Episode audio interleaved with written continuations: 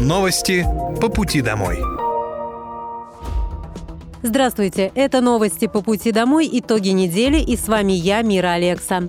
Пока вы добираетесь до дома за рулем своего автомобиля, на пассажирском сиденье или в общественном транспорте, я расскажу вам о том, что важного и интересного произошло на этой неделе в Подмосковье, в России и в мире. Вооруженные силы Российской Федерации продолжают проведение специальной военной операции. На Купинском направлении потери противника за сутки составили более 60 украинских военнослужащих. Боевая бронированная машина, три автомобиля, гаубица Д-20 и самоходная артиллерийская установка «Акация». На Краснолиманском направлении уничтожено более 55 украинских военнослужащих. Две боевые бронированные машины, два пикапа, гаубица Д-20 и самоходная артиллерийская установка «Гвоздика». На Донецком направлении штурмовые отряды продолжали вести бои в западной части города Артемовск. За прошедшие сутки уничтожено до 310 украинских военнослужащих, 4 боевые бронированные машины, 3 автомобиля, боевая машина РСЗО «Град», гаубица МСТА-Б, а также самоходная артиллерийская установка «Гвоздика». На южнодонецком и запорожском направлениях потери противника составили до 90 украинских военнослужащих – две боевые бронированные машины, три пикапа, а также гаубица МСТА-Б. Кроме того, в районах населенных пунктов Гуляй-Поле и Полтавка Запорожской области уничтожены два склада боеприпасов 65-й механизированной и 44-й артиллерийской бригад ВСУ. Средствами противовоздушной обороны за сутки перехвачено три реактивных снаряда системы залпового огня «Хаймарс» и уничтожено три украинских беспилотных летательных аппарата. Программу модернизации системы ЖКХ Подмосковья менее чем за пять лет инвестирует около 320 миллиардов рублей. Об этом во время совещания с руководящим составом правительства и главами муниципалитетов рассказал губернатор Московской области Андрей Воробьев. Он назвал эту тему, поднятую президентом России, очень чувствительной и важной. Нам оказана существенная поддержка федерального правительства, а также ОАО «Газпром», речь идет о модернизации системы ЖКХ. Это и сети, и котельные, и самые критические важные узлы, которые обеспечивают теплом, водой, энергию каждый дом. В эту зиму мы не раз касались этой темы. И есть чувствительные территории, такие как Солнечногорск, Химки, Дзержинский, Кашира, которые обращали на себя внимание. За меньше чем 5 лет будет инвестировано порядка 320 миллиардов рублей. Это позволит заменить 1200-250 километров сетей. Когда новая котельная, это всегда хорошо, важно, водозаборный узел или очистные сооружения, но ключевое, без чего не работает, не достигается эффект, это, конечно, сеть. И очень важно, что из этих заметных инвестиций большая часть идет как раз на модернизацию сетей. Безусловно, мы и дальше будем смотреть за ходом работ, также мероприятиями, связанными с более мелкими вопросами в системе ЖКХ. Но, как и прежде, это остается нашим приоритетом. Губернатор добавил, что очень важно обеспечить прозрачность, своевременность и темп работ, который должен в этот весенне-летний период обеспечить качественное теплоснабжение. 20 врачей привлекли для работы на селе в Подмосковье с начала года. В Московской области действует программа по поддержке медицинских специалистов, которые приезжают работать в сельскую местность. С начала года в регионе трудоустроились 20 медиков по программам «Земский доктор» и «Земский фельдшер», 14 врачей и 6 фельдшеров. Всего же для работы на сельских территориях в этом году планируется привлечь почти 250 медицинских работников. Чтобы подать заявку на участие в программе, необходимо обратиться в отдел кадров медицинской организации – Актуальный перечень вакансий размещен на сайте Минздрава Подмосковья. Помимо земского доктора, в Подмосковье предусмотрены и другие меры соцподдержки для медработников. Например, программы «Социальная ипотека» и «Земля врачам», компенсация аренды жилья и другие. Для участковых врачей-терапевтов, педиатров и врачей общей практики предусмотрена губернаторская доплата в размере до 32 тысяч рублей. Новый корпус гимназии номер 7 на 825 мест в Чехове откроют 1 сентября. Об этом заявил губернатор Московской области Андрей Воробьев в ходе проверки хода строительства. Благодаря новой школе в Чехове не останется второй смены. Сейчас старое здание гимназии сильно перегружено, и после ввода нового часть детей перейдет в него. За 18 месяцев школу раньше не строили вообще. В лучшем случае 36 в лучшем случае. Сейчас, благодаря современным материалам, они, может быть, чуть дороже, но это стоит того, потому что это все современное, видите. Здесь нет ничего, что раздражает. Все современные решения. При строительстве используются самые современные материалы и технологии. Помимо двух спортивных и актового залов, столовой, медблока, библиотеки с читальным залом и IT-зоной, в школе появятся столярная, слесарная и швейная мастерские, кабинет кулинарии, информационно-технологический класс.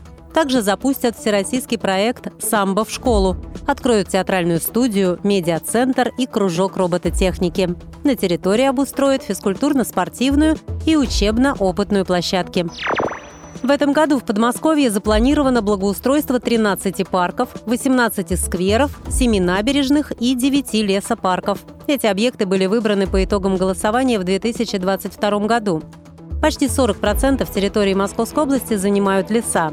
С 2021 года в регионе действует программа «Парки в лесу». Благодаря ей стали появляться лесопарки с комфортными прогулочными зонами, но при этом с минимальным вмешательством в окружающую среду. В этом году лесопарки откроются в Ленинском округе, во Фрязине, в Подольске, в Люберцах и в Истре. Кроме того, благоустройство коснется 13 подмосковных парков. Их посещаемость в регионе увеличилась в 4 раза. Также в программу по благоустройству на 2023 год вошли все набережные региона. А 15 апреля в России стартовало онлайн-голосование по выбору приоритетных территорий для благоустройства в 2024 году. Жители Подмосковья смогут выбрать, какие именно территории в их городе нужно благоустроить в первую очередь. Голосование за объекты благоустройства проводится в рамках федерального проекта «Формирование комфортной городской среды». Проголосовать можно на сайте 50.городсреда.ру.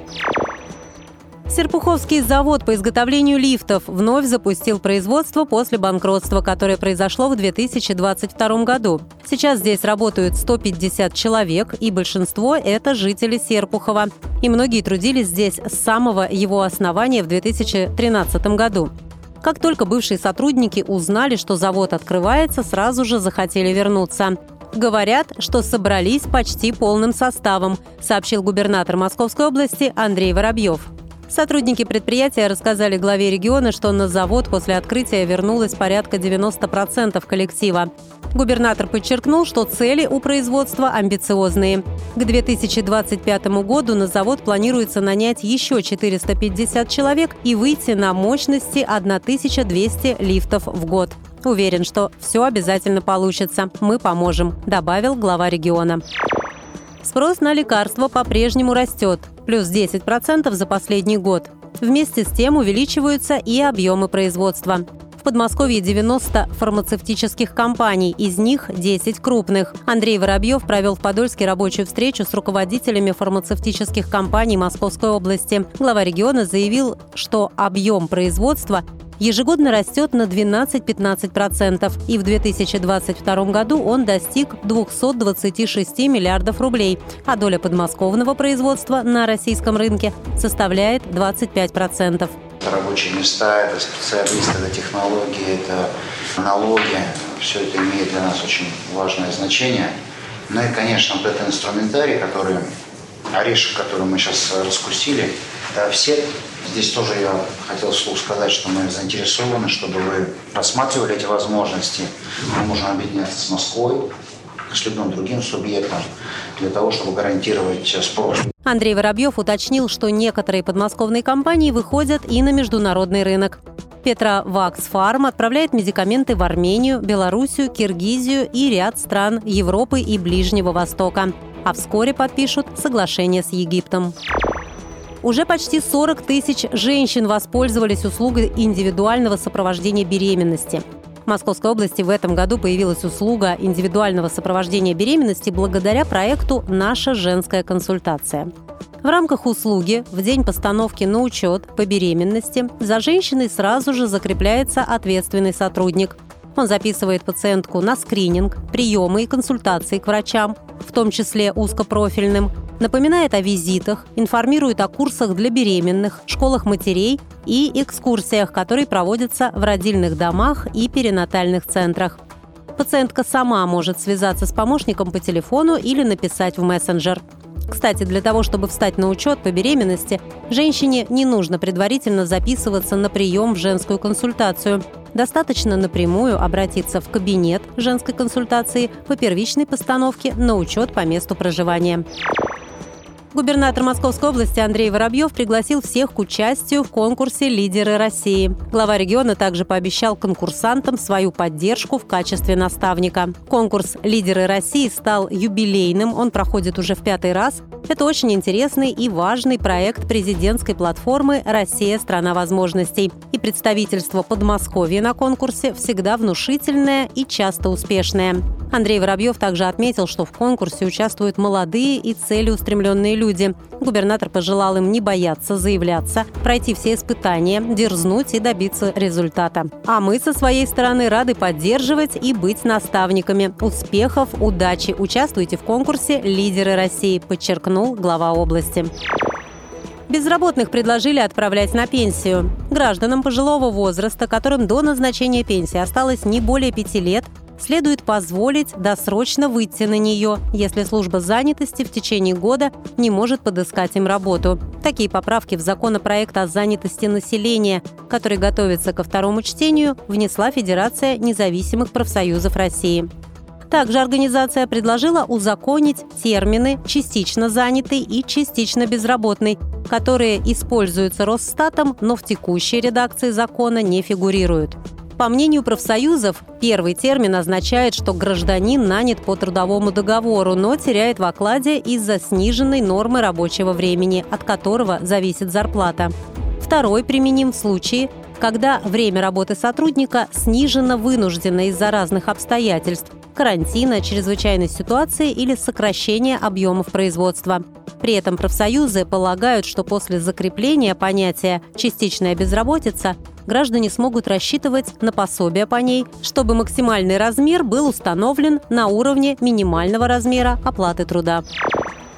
Родители хотят обязать подтверждать родство при суррогатном материнстве. Минздрав России планирует сделать обязательной процедуру установления генетического родства между потенциальными родителями и ребенком, которого выносила суррогатная мать. Заявление на проведение молекулярно-генетического анализа должны подать потенциальные родители, а суррогатная мать подтвердить возможность процедуры письменным согласием. Провести ДНК-исследование нужно будет не позднее, чем через месяц после рождения ребенка. С декабря 2022 года возможность воспользоваться услугами суррогатного материнства сохраняется у российских граждан, которые состоят в браке, и одиноких женщин, имеющих гражданство России. В России увеличат социальные вычеты. Госдума во втором и сразу в третьем чтении единогласно приняла законопроект, согласно которому будет увеличен налоговый вычет по социальным расходам, в том числе на обучение и лечение. Основная цель законопроекта – поддержать граждан, в первую очередь семьи с детьми. Предлагается увеличить максимальный размер налогового вычета по расходам на обучение ребенка более чем в два раза. Сегодня предельная сумма расходов, с которой гражданин может получить вычет по НДФЛ на эти цели составляет 50 тысяч рублей. Депутаты предлагают повысить ее до 110 тысяч. 13% от этой суммы – это 14 300 рублей. Кроме того, законопроект предусматривает увеличение социального налогового вычета и по иным расходам, в том числе на собственное обучение, лечение свое и членов семьи и покупку лекарств. Предельная сумма расходов, с которой можно получить компенсацию, вырастет со 120 до 150 тысяч рублей в год. Таким образом, от налоговиков можно будет получить 19,5 тысяч рублей. Увеличить налоговые вычеты для россиян предложил президент страны Владимир Путин во время послания Федеральному собранию в конце февраля 2023 года. Он призвал повысить востребованность вычетов, чтобы они предоставлялись быстро и дистанционно, без обременения для граждан. Весенние цифровые проверки благоустройства стартовали в Подмосковье. Состояние многоквартирных домов после зимы оценят с помощью мобильного приложения «Проверки Подмосковья». Инспекторы осмотрели уже более 400 зданий, и работа продолжается. Проверки проводят специалисты Госжилинспекции. В приложении создан специальный чек-лист, который позволяет оценить состояние дома, подъезда и территории вокруг по нескольким параметрам. Инспекторы проверяют входные группы, покраску стен и состояние урн возле дома, входы в подвалы, наличие незаконных рисунков на фасаде и многое другое. Зафиксировав нарушение, инспектор делает фотоотчет и загружает снимки в приложение, а результаты осмотра объекта вместе с фотографиями нарушений передаются модератору, сотруднику муниципального центра управления регионом, который анализирует данные и направляет дальше. Приложение проверки Подмосковья запустили в 2017 году, чтобы ответственные исполнители могли оперативно исправлять недочеты благоустройства региона до появления обращений жителей. В России решили сделать три ступени высшего образования. Так появится базовое образование, специализированное, а также аспирантура. Базовое высшее образование будет длиться от 4 до 6 лет. Этот уровень будет соответствовать бакалавриату или специалитету, при этом он должен обеспечить междисциплинарный и практикоориентированный подход к подготовке кадров. Специальное образование будет включать в себя магистратуру, ординатуру, ассистентуру, стажировку или аспирантуру. Оно должно будет обеспечивать углубленную подготовку кадров. Доступ к нему будет открыт исключительно для тех, кто закончил базовое высшее образование. В отдельный уровень предлагается выделить аспирантуру, которая станет этапом профильного обучения, направленного на подготовку научных и научно-практических кадров. Пенсионерам упростят процедуру банкротства. В России готовится законодательная инициатива, которая расширит границы применения внесудебной процедуры личного банкротства.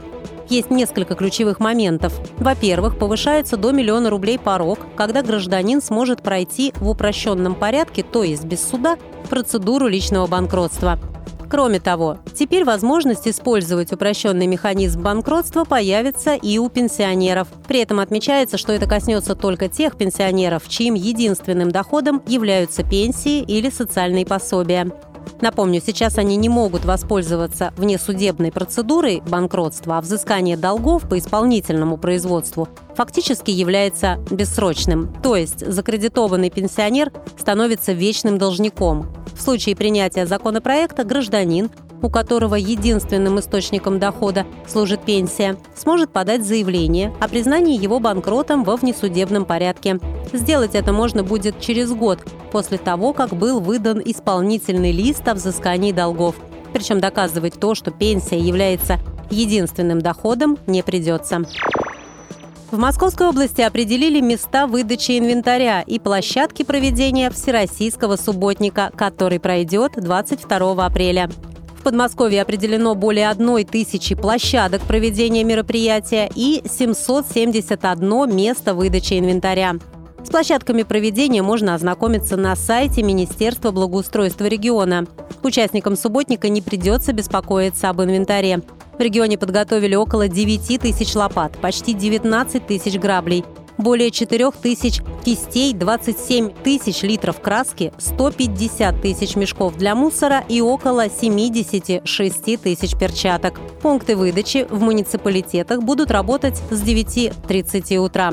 Кроме того, закуплено 1777 саженцев деревьев и 2849 саженцев кустарников для высадки в парках и на общественных территориях. Помимо наведения чистоты, у жителей будет возможность повлиять на преображение своего города. На местах организованного субботника будут работать волонтерские точки, где можно узнать информацию о голосовании за объекты благоустройства. Ранее губернатор Подмосковья Андрей Воробьев отметил, что субботник, как и прежде, отчасти пройдет в праздничном формате.